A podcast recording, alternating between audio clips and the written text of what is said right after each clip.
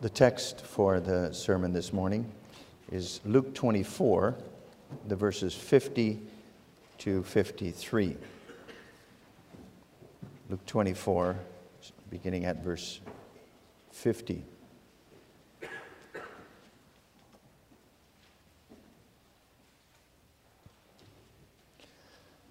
And there we read God's word as follows. And he, Jesus, led them, the disciples, out as far as Bethany. And he lifted up his hands and blessed them. Now it came to pass, while he blessed them, that he was parted from them and carried up into heaven. And they worshiped him and returned to Jerusalem with great joy and were continually in the temple praising and blessing God. Amen. So far, the text. I now request Reverend Bedard to deliver the sermon.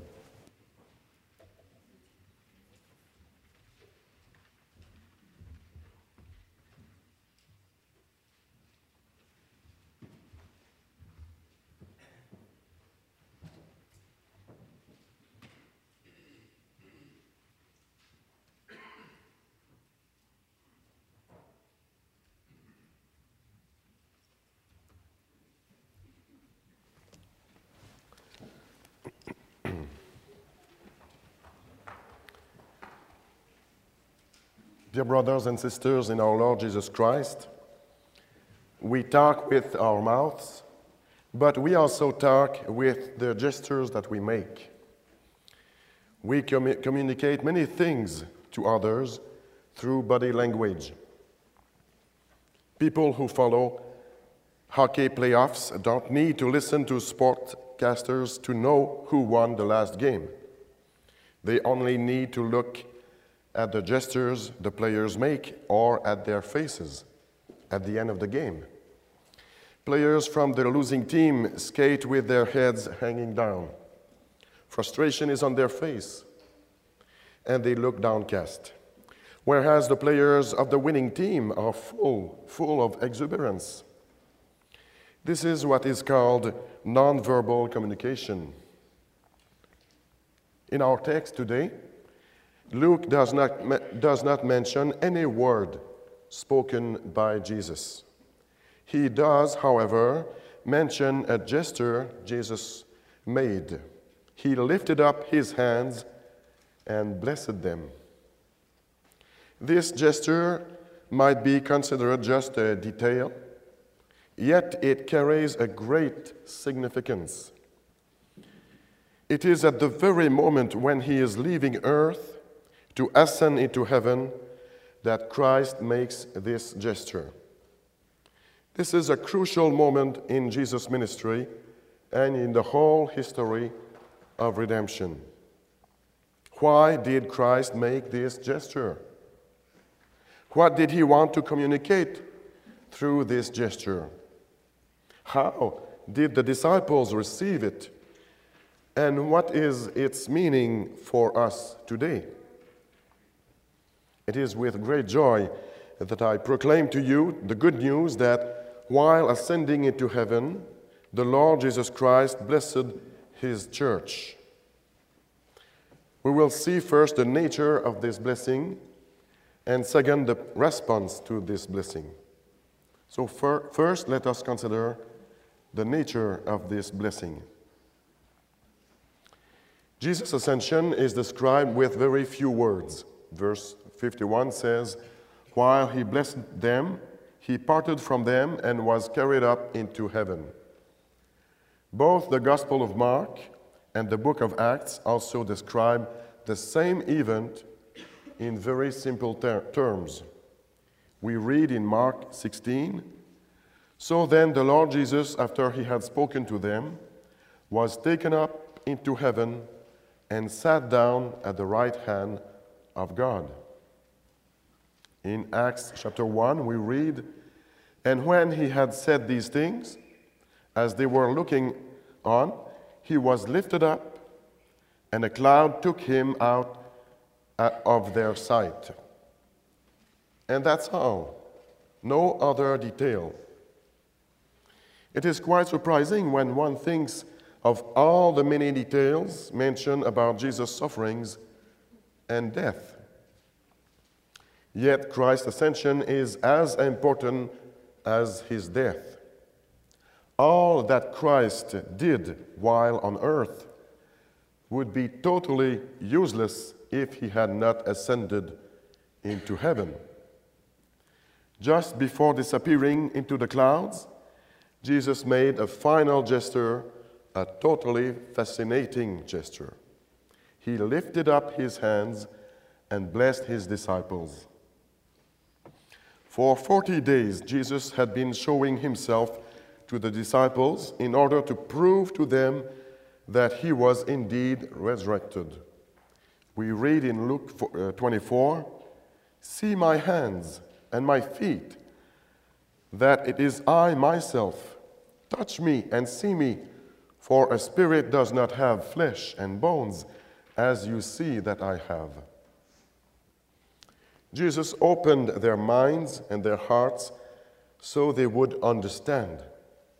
Then he told them, You will be my witnesses in Jerusalem and unto the outermost part of the earth. I will send a power upon you, the Holy Spirit, whom the Father has promised. Christ's work on earth was completed. It was time for him to ascend into heaven and enter into his reign. But just before leaving, Christ gathered his disciples close to Bethany, east of Jerusalem. This is where he made a final gesture for his disciple and for his church. He lifted up his hands and blessed them. When we have to part with a close friend or with a family member, or when death takes away someone dear to our hearts, the last words spoken, the last gestures made, live on permanently in our memories in our hearts. When leaving this world, Jesus wanted, while leaving, when leaving this world, Jesus wanted to impart a lasting memory in the minds, in the hearts of his disciples. The gesture he made was for the group as a whole. This group was a representative of the whole church. So he lifted up his hands and he blessed them. And this blessing was for all his church. They all greatly needed this blessing. So also today we all need, we absolutely need this same blessing. It was not the first time that people had been blessed by Jesus' hands. His hand had multiplied two loaves of bread and five fish to feed a huge crowd. His hands had touched the eyes of the blind man. His hands had touched a leper and healed him. His hands had seized the hand of a young girl who had just died and had brought her back to life. When Peter was sinking into the water, he stretched out his hand and took hold of him. He took little children in his arms and blessed them. Thousands of people had been blessed by the hands of Christ. But the blessing he gave while ascending into heaven was a first. It was different. It was a new blessing, a most special blessing. The hands that he lifted up were pierced, pierced hands. The disciples saw the marks left by the nails. These marks were still there. One could not be mistaken. These hands were those of the one who had been nailed on the cross for us. Christ paid a very high price in order to bless us. Just before ascending into heaven, while still on earth and while leaving the earth, our high priest accomplished one last act of service for his church. Such is the true nature of this blessing. It was a priestly gesture, a gesture he made as our high priest. Christ had given his life for his church, and now he was blessing his church with the fruit of his own sacrifice. What does this all mean? Let's go back in time so we might better understand. In the Old Testament, a long time before, God assigned specific people for the blessing of the people of Israel. Aaron and his descendants were entrusted with the responsibility of giving a special blessing. First, they had to offer sacrifices for the people. Sinners came into the holy presence of God. They brought animals for their own sins. And the priest took the animals and sacrificed them on the altar. Blood flowed profusely. The priest was covered with blood from head to toe. He worked without a break. He had to offer many, many animals on the altar for all the sinners who were coming. It was an awful sight. One can imagine that seeing all this, the truly repentant sinners must have shed some tears. This slaughter they were witnessing represented their, their sins, their guilt before God. So they were sad and stricken for having offended the Holy God. Then what happened? People had to wait until all sacrifices were offered. They waited for the priest to come out and make a final gesture at the end of the ceremony. Leviticus 9, that we read, says this Then Aaron lifted up his hands toward the people and blessed them, and he came down from offering the sin offering and the burnt offering and the peace offerings. And Moses and Aaron went into the tent of meeting, and when they came out, they blessed the people, and the glory of the Lord appeared to all the people, and fire came out from before the Lord and consumed the burnt offering and the pieces of fat on the altar. And when all the people saw it, they shouted and fell on their faces. First, sacrifices were offered, then came the blessing and the fire and God's glory. What was the meaning of this gesture? It meant everything is accomplished, all is finished. The sacrifices of the, animal, the animals have been accepted, sins have been taken away.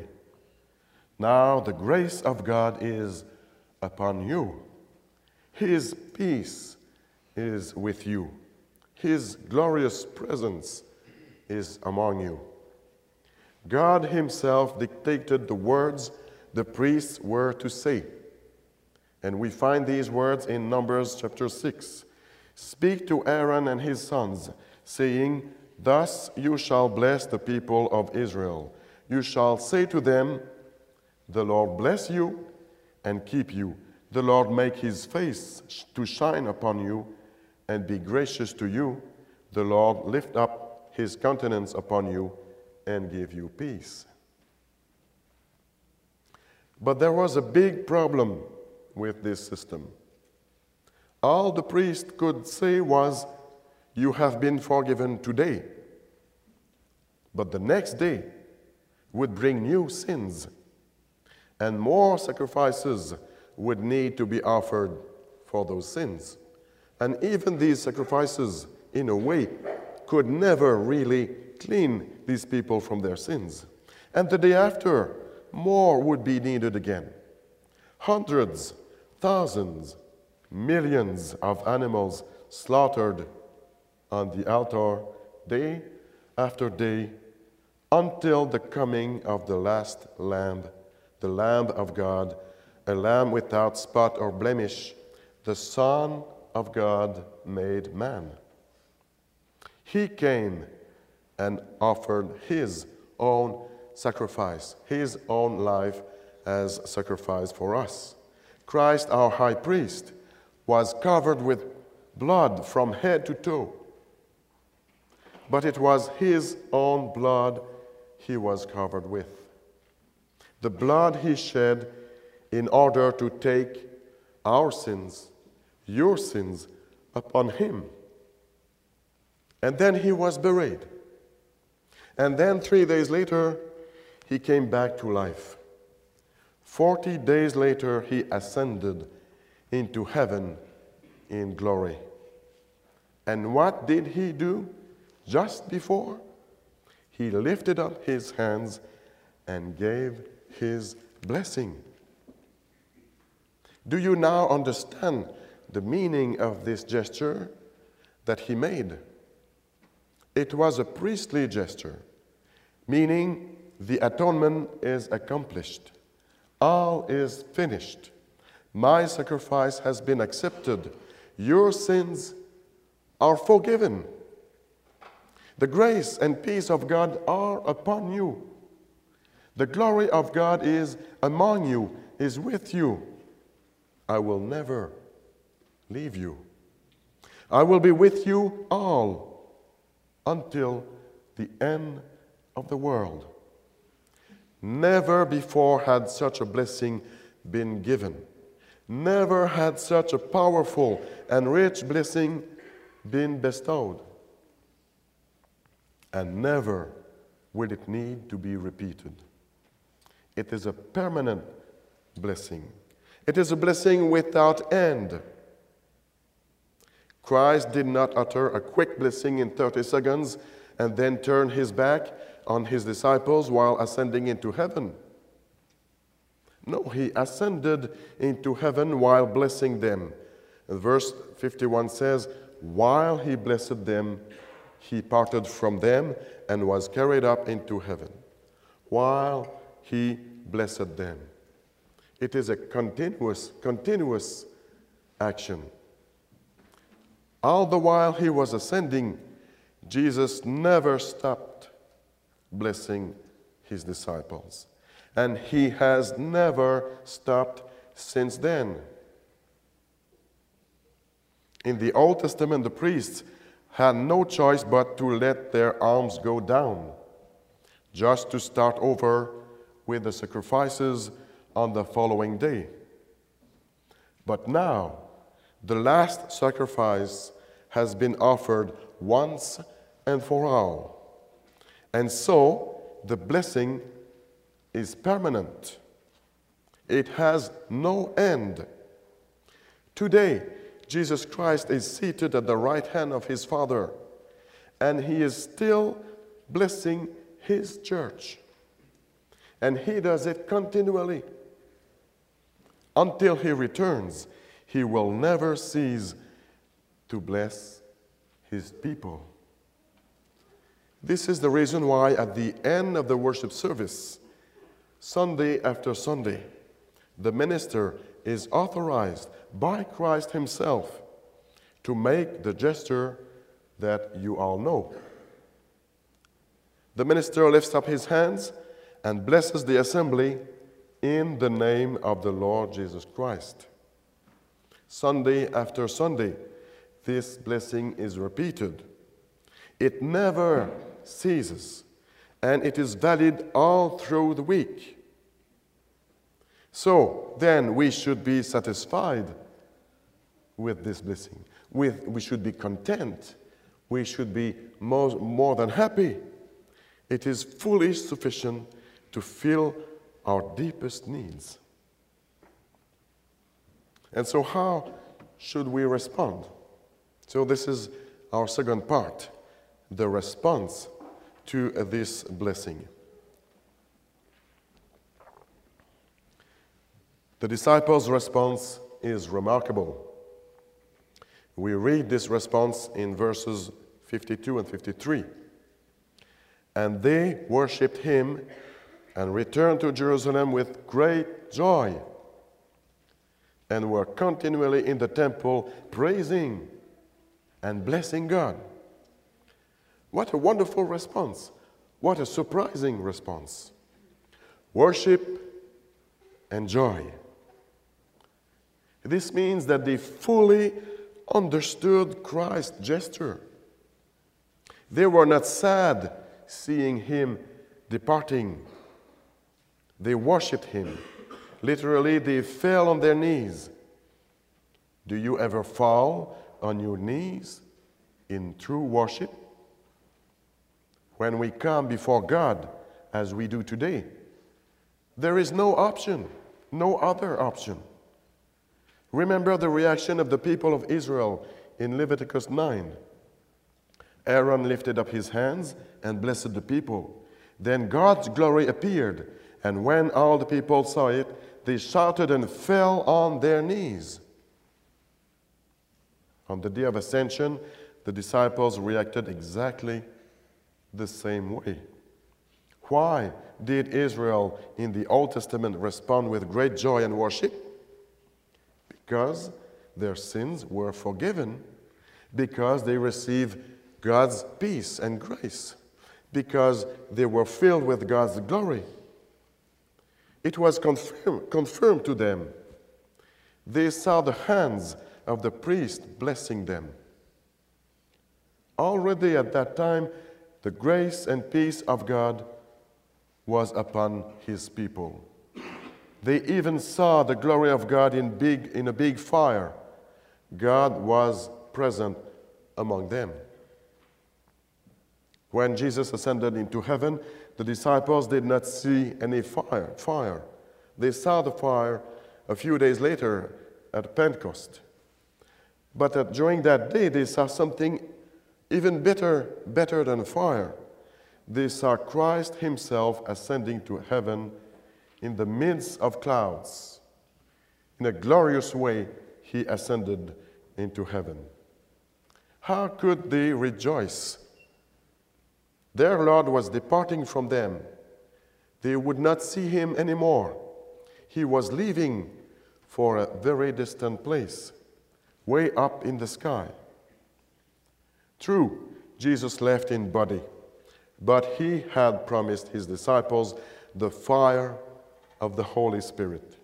He had promised to be with them until the end of the world. This is why they rejoiced.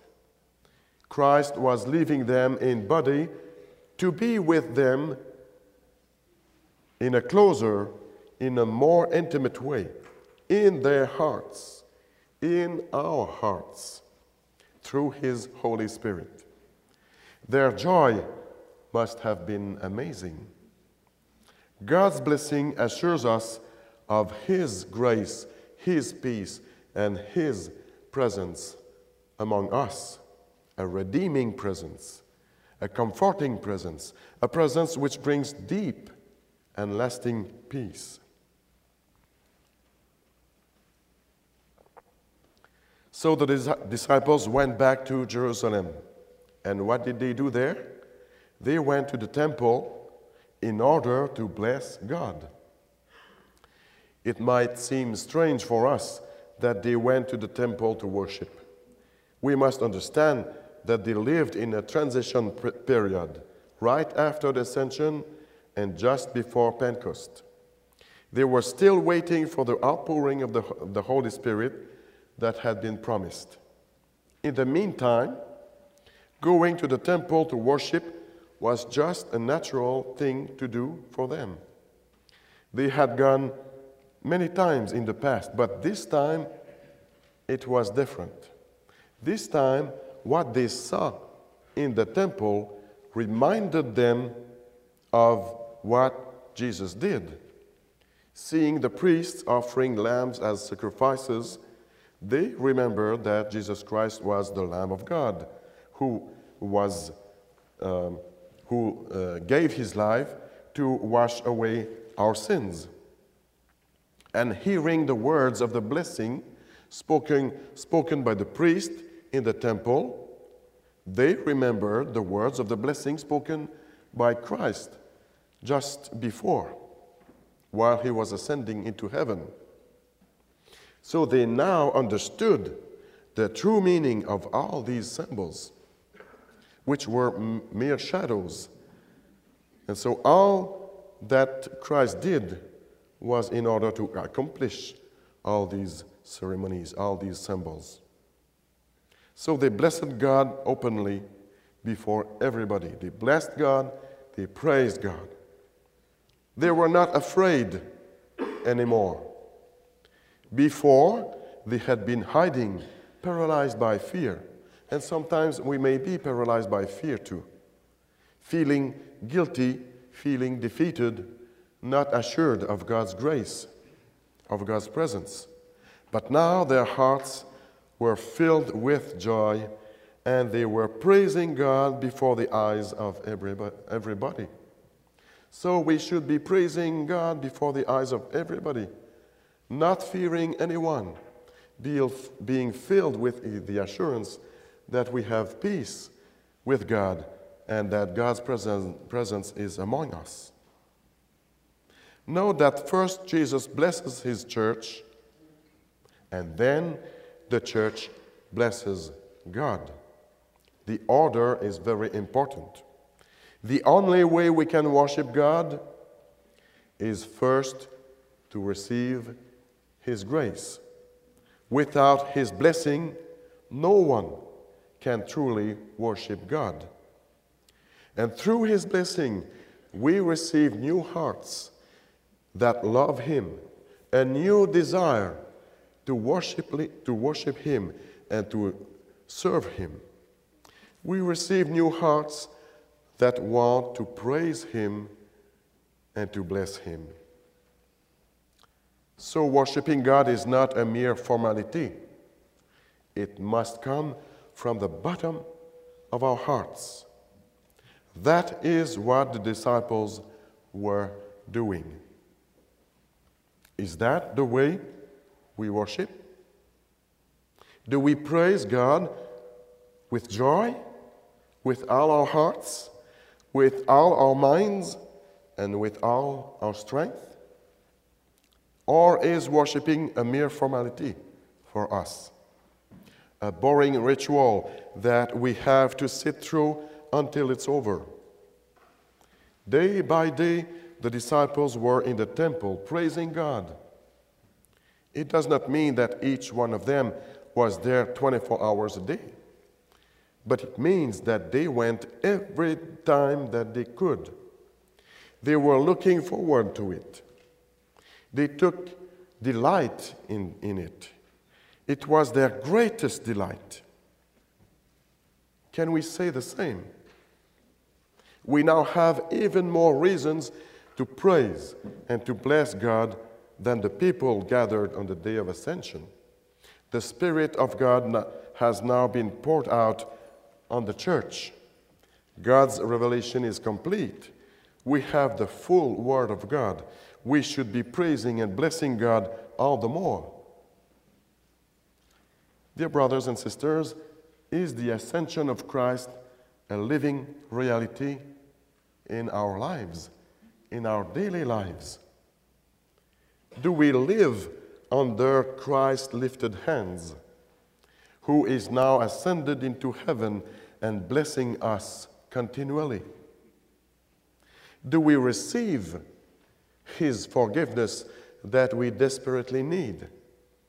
Do we receive His grace day by day, His peace, His glorious presence that fills our, our hearts? What do others see when they look at us? Do they see fearful people afraid to live in this world? People who are scared of the future? People feeling guilty of their sins? Defeated, sad, with no hope? Or do they see radiant people, people who have been freed, people living under Christ's blessing, full of hope for the future? True, sin is still present in our lives. We all have our struggles. We face many trials and frustrations.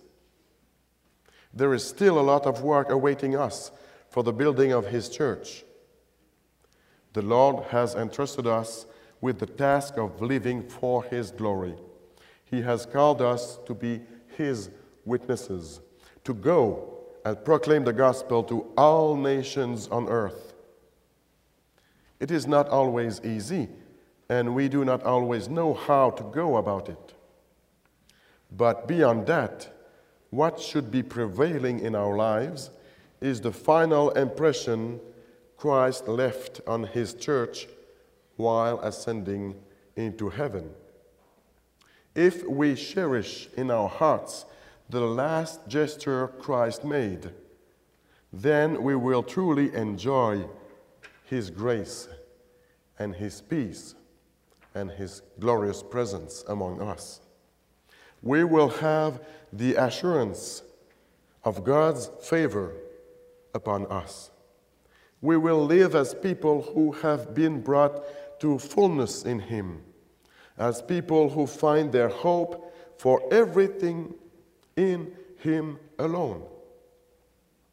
May God grant us the same joy He granted His disciples, and may Christ, our King, ascended into heaven, receive from our lips and through our lives all honor and glory due to him.